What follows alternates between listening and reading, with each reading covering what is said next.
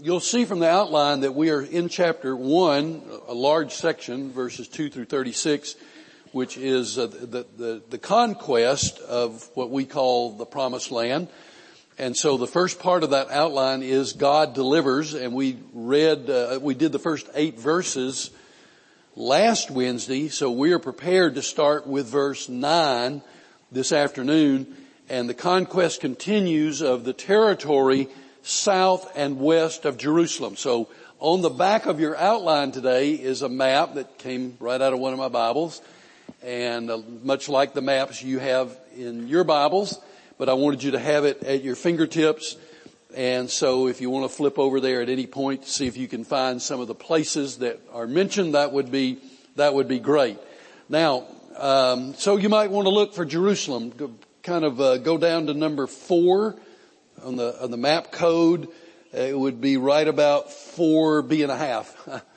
four B and a half. And, and if you'll spot Jerusalem, and so we'll start out kind of in that area this afternoon. So allow me to go back to verse 8.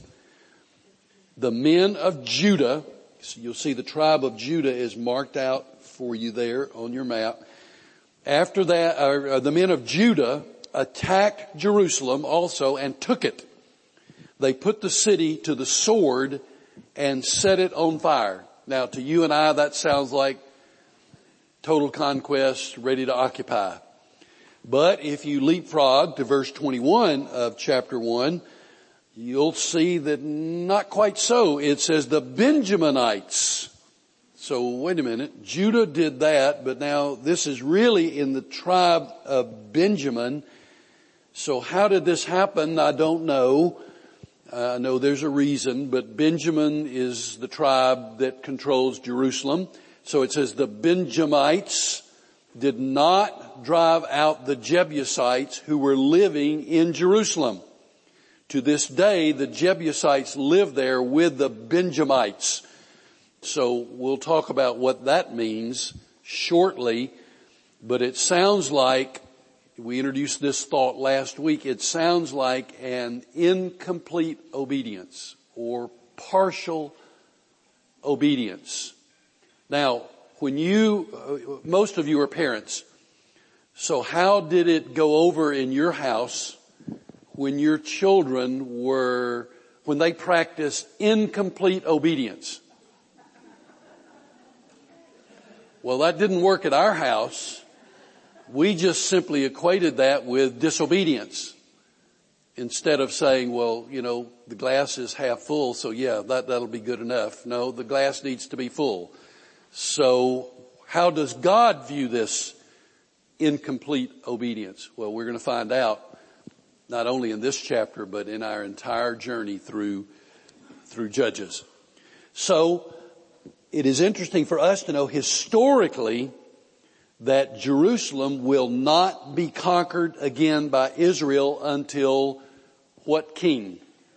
David. Until David in 2 Samuel chapter 5 and that is chronologically a time period of almost 400 years. That'll sober you up, won't it? Our nation's not even close to 400 years old.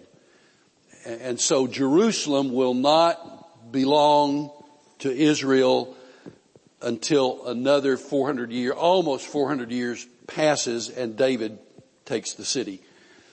Now, some of the the, the, the cities and the places that are mentioned here, we're, today it's, we're, it's difficult. We don't know exactly where some of these places were. Uh, in fact, there's some places that have multiple names and others where uh, the name of a place is used two or three times and indicating two or three different places, which is not, um, not all that uncommon. Um, my wife was born in Athens, Texas, well, there's an Athens in about 50 of the 50 states. So, you know, we do that. We name the same places, cities by the same names. So they did that here. So some places we can look on our map and we say, there it is right there. Other places we don't know for certain. We may be able to kind of say generally in this area, but we don't know for certain where everything is. But as we look at verses 9 through 20, the first thing that I put there is God delivers. So I want us to look at that. Let's begin with verse 9. I'm going to read through 20 and then we'll sort of dissect that a bit. After that, that is Jerusalem, after that Judah went down to fight against the Canaanites living in the hill country, the Negev, and the western foothills. So we'll talk about where those places are in a moment. They advanced against the Canaanites living in Hebron, formerly called Kiriath Arba, and defeated Sheshai and Iman and Talmai. I'm sure I pronounced those perfectly. From there, they advanced against the people living in Debir, formerly called Kiriath Sepher. And Caleb said, now watch these words from Caleb. I will give my daughter Achsah. Who would name their daughter Achsah? Okay. I will give my daughter Achsah in marriage to the man who attacks and captures Kiriath Sepher. Othniel, son of Kenaz, Caleb's younger brother, took it. So Caleb gave his daughter Achsah to him in marriage. One day, when she came to Othniel, she urged him, or we're not quite certain of that Hebrew translation there. It can also be, it can also be translated, he urged her. And I think that is the more accurate translation because what happens? She is the one who approaches Caleb, not him. So either she urged him and then said, never mind, I'll do it, or he urged her, which is more likely. So he urged her to ask her father for a field. When she got off her donkey, Caleb asked her, what can I do for you? I mean, you know, she's pretty smart. Most dads are much more likely to do what the daughter asks than if the son-in-law asks. Not, not right? So, what can I do for you? She replied, do me a special favor. Since you have given me land in the Negev, give me also springs of water. So Caleb gave her the upper and lower springs. Very wise request the Negev is what kind of land? Desert land.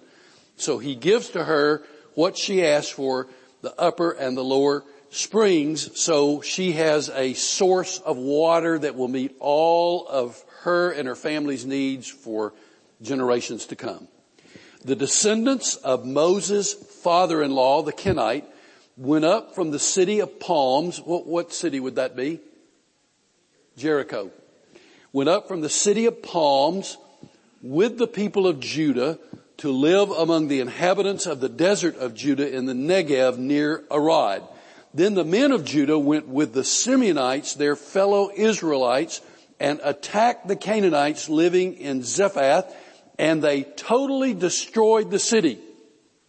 Now you may have a note in your Bible, I do, but that word totally destroyed it does mean annihilation. I mean, wipe out, destroy the city, but it also carries with it the giving over of things and people to the Lord.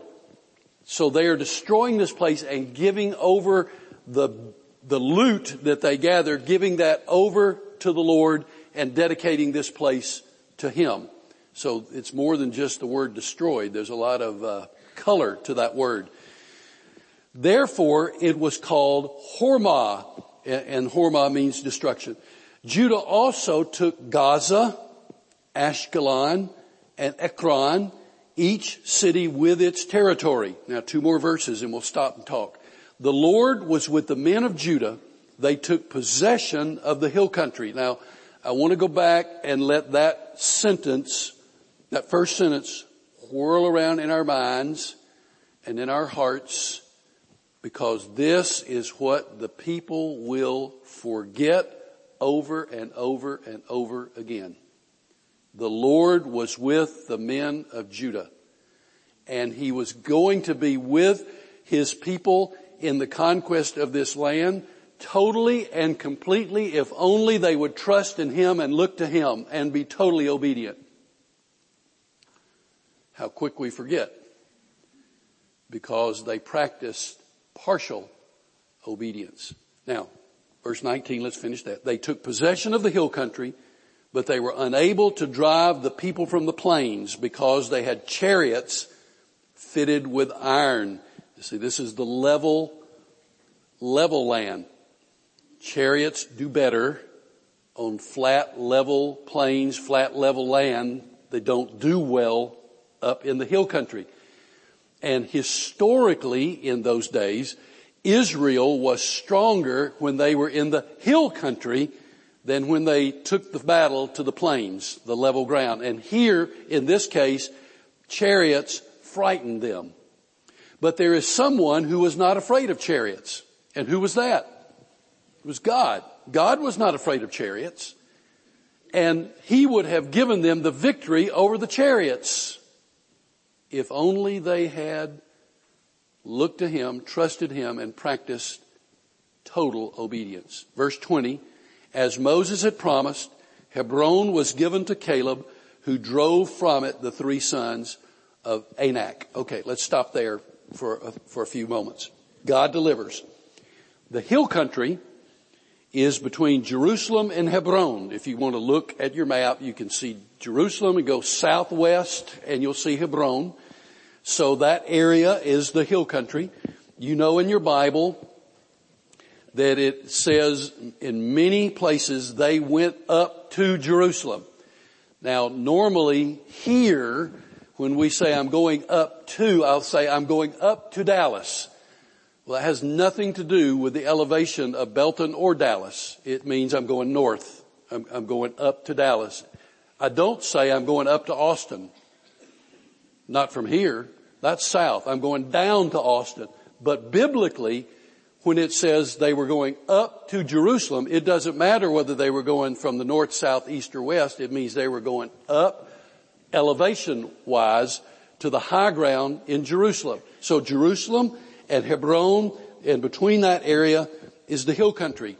The Negev is farther south and it is the desert land from Hebron to Kadesh Barnea. Now Kadesh Barnea is not in your map because the map that I would have had to include Kadesh Barnea way, way down south in the Negev would have made uh, the map wording so small that none of us could have read it. So I opted to not include that far south, but just imagine in your mind going way down south beyond anything on your map.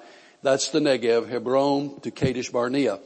And the western foothills that he mentions in verse 9, 10, and 11 is the area between the coastal plain. So go west to what? The Mediterranean and back to the middle. That's the central mountain range and which is the central mountain range. And so that area in between the central mountains and the ocean is the western foothills, the coastal plain.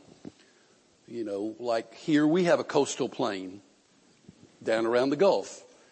Most places do that are near the ocean. It goes down to a flatland coastal plain.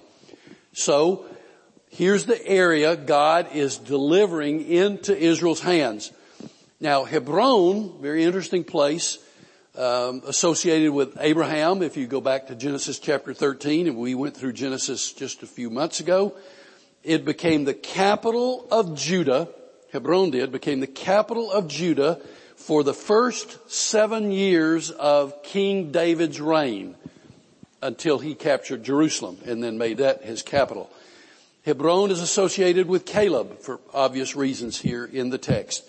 And in verse 12, as we read about Caleb, we remember, we remember Caleb and his running buddy Joshua, and we remember that Caleb and Joshua with ten other Israelites were the spies who went in to spy out the land.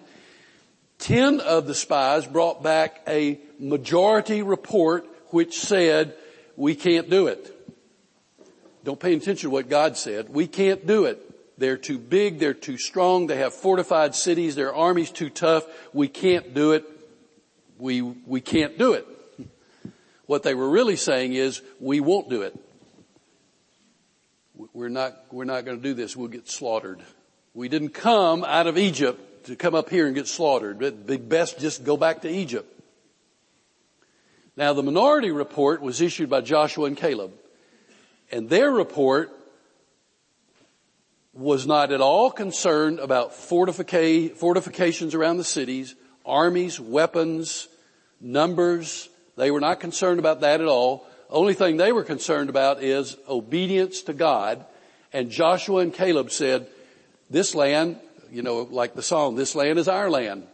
We're going to take it. Why? Not because we're so tough and rough and strong, not because we've got an army that's been training for 20 years. We'll take it because God said this land is yours. What did the people do? They said, we'll take the majority report. And what did God say? Okay, then you can wander around in the desert for 40 years and the only two people from your generation who are going to go into the promised land are who? Joshua and Caleb. So we read again here about Caleb. I, I love him.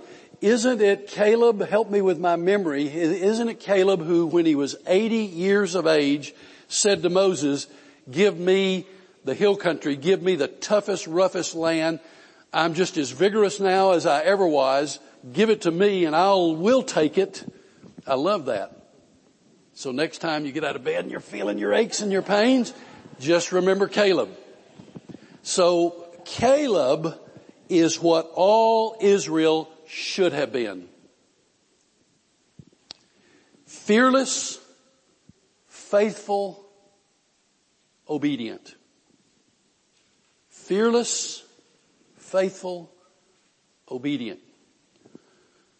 Now these days, only a few people still have words carved on their headstones. Most of the time it just says your name and date of birth, dash, date of passing. Maybe some put a verb, maybe some put something. But, but if I were to have something put on my headstone, I would want it to be, and I would, it needs to be the truth before anybody can put it on there, but I would want it to be fearless, faithful, and obedient. Wouldn't that be wonderful? Fearless, faithful, and obedient. That describes Caleb. And Caleb's a good father. How do I know that? Will look at the kind of husband that he wants for his daughter. Caleb wants a husband for his daughter who is fearless, faithful, and obedient. And so he says, if there's a man among you who will take this city, then you can have my daughter Achsah. Uh, now, you know, you say, how could he, you know, what kind of man is he? Joshua, uh, Caleb's not concerned about any of those details. He's concerned about is he tall and muscular? Is he short and eats too much? Or what, what kind of person is he? Didn't they even inquire um, about what he does for a living? Or is he smart or is he not so smart? All Caleb wants is a man who is fearless, faithful, and obedient. And if there's a man like that, he'll be happy for his daughter to marry that man. Who did it turn out to be? Othniel. Now we're just going to catch a short glimpse of Othniel here. We'll see a bigger picture of Othniel when we get to chapter three. Now, I'm impressed, you know, the apple doesn't fall far from the tree, they say. I'm impressed with Achsah. Again, I can't, I hope nobody here named their daughter Achsah, but anyway, Achsah is a woman of action. You notice? She's a woman of action, like her father. So she's given the land in the Negev, an enormous plot of land, and she goes to her father and says, I'm going to need some water. Can you give me the upper and lower springs? And Caleb says, sure baby, it's yours. I give it to you. I give it to you. Most dads don't know how to say no to their daughters. Right, Barbara? I've always told our church that my dad could say no to me in 10 languages, even though the only language he spoke was English. He never knew how to say no to her. So, no, no back talk. Just sit there. I don't want to make her sorry that she moved here, but Achsah is a woman of action and she gets what she requests from her father. Now Othniel, verse 13, is likely the nephew of Caleb. Now the grammar is uncertain there as to whether it's the younger brother or, or, or, or the nephew, but I think most assuredly it would be the nephew uh, of, of Caleb. So Caleb, Othniel, Achsah stand as a rebuke to the rest of the people. Their obedience, their action, their desire to please God not partially but totally stand in contrast to what we're going to see repeatedly in the rest of this chapter and in the rest of the book where so many of the people are satisfied with partial obedience. So in verses 14 through 18 we see the success that God gives to his people. So remember, this is not, this is, this is a ragtag outfit. Nobody could look at Israel, the tw- tribes, and say, what a well-equipped army, what a well-trained army. They've been working on this plan for 50 years. Boy, they are well-trained. No, they weren't well-trained, and they certainly weren't well-equipped. But when they said, we will follow you, God, and we will be obedient to you, He gave them success. It's too bad that there is more following verse 18. But when we get through verse 18, we then begin to see an incomplete obedience. And it begins with the 19th verse. Israel feared the chariots of the Canaanites. Plains, the level ground, perfect place for chariots to operate. They're, they're effective there, not effective in the hill country. Israel liked to fight in the hills and they were scared. Judah, speaking of the tribe, Judah does not trust in God's strength. Although they had previously, they now say, uh, not, not gonna do that. They measure their own strength against their enemy's strength and they fail to push the chariot owning plain dwellers out of the land. Humanly speaking, I understand the feeling. They're looking at those chariots, fierce warriors. It is frightening. But what did God say back in Joshua? We, we've journeyed through that book also. Fear not, I am with you.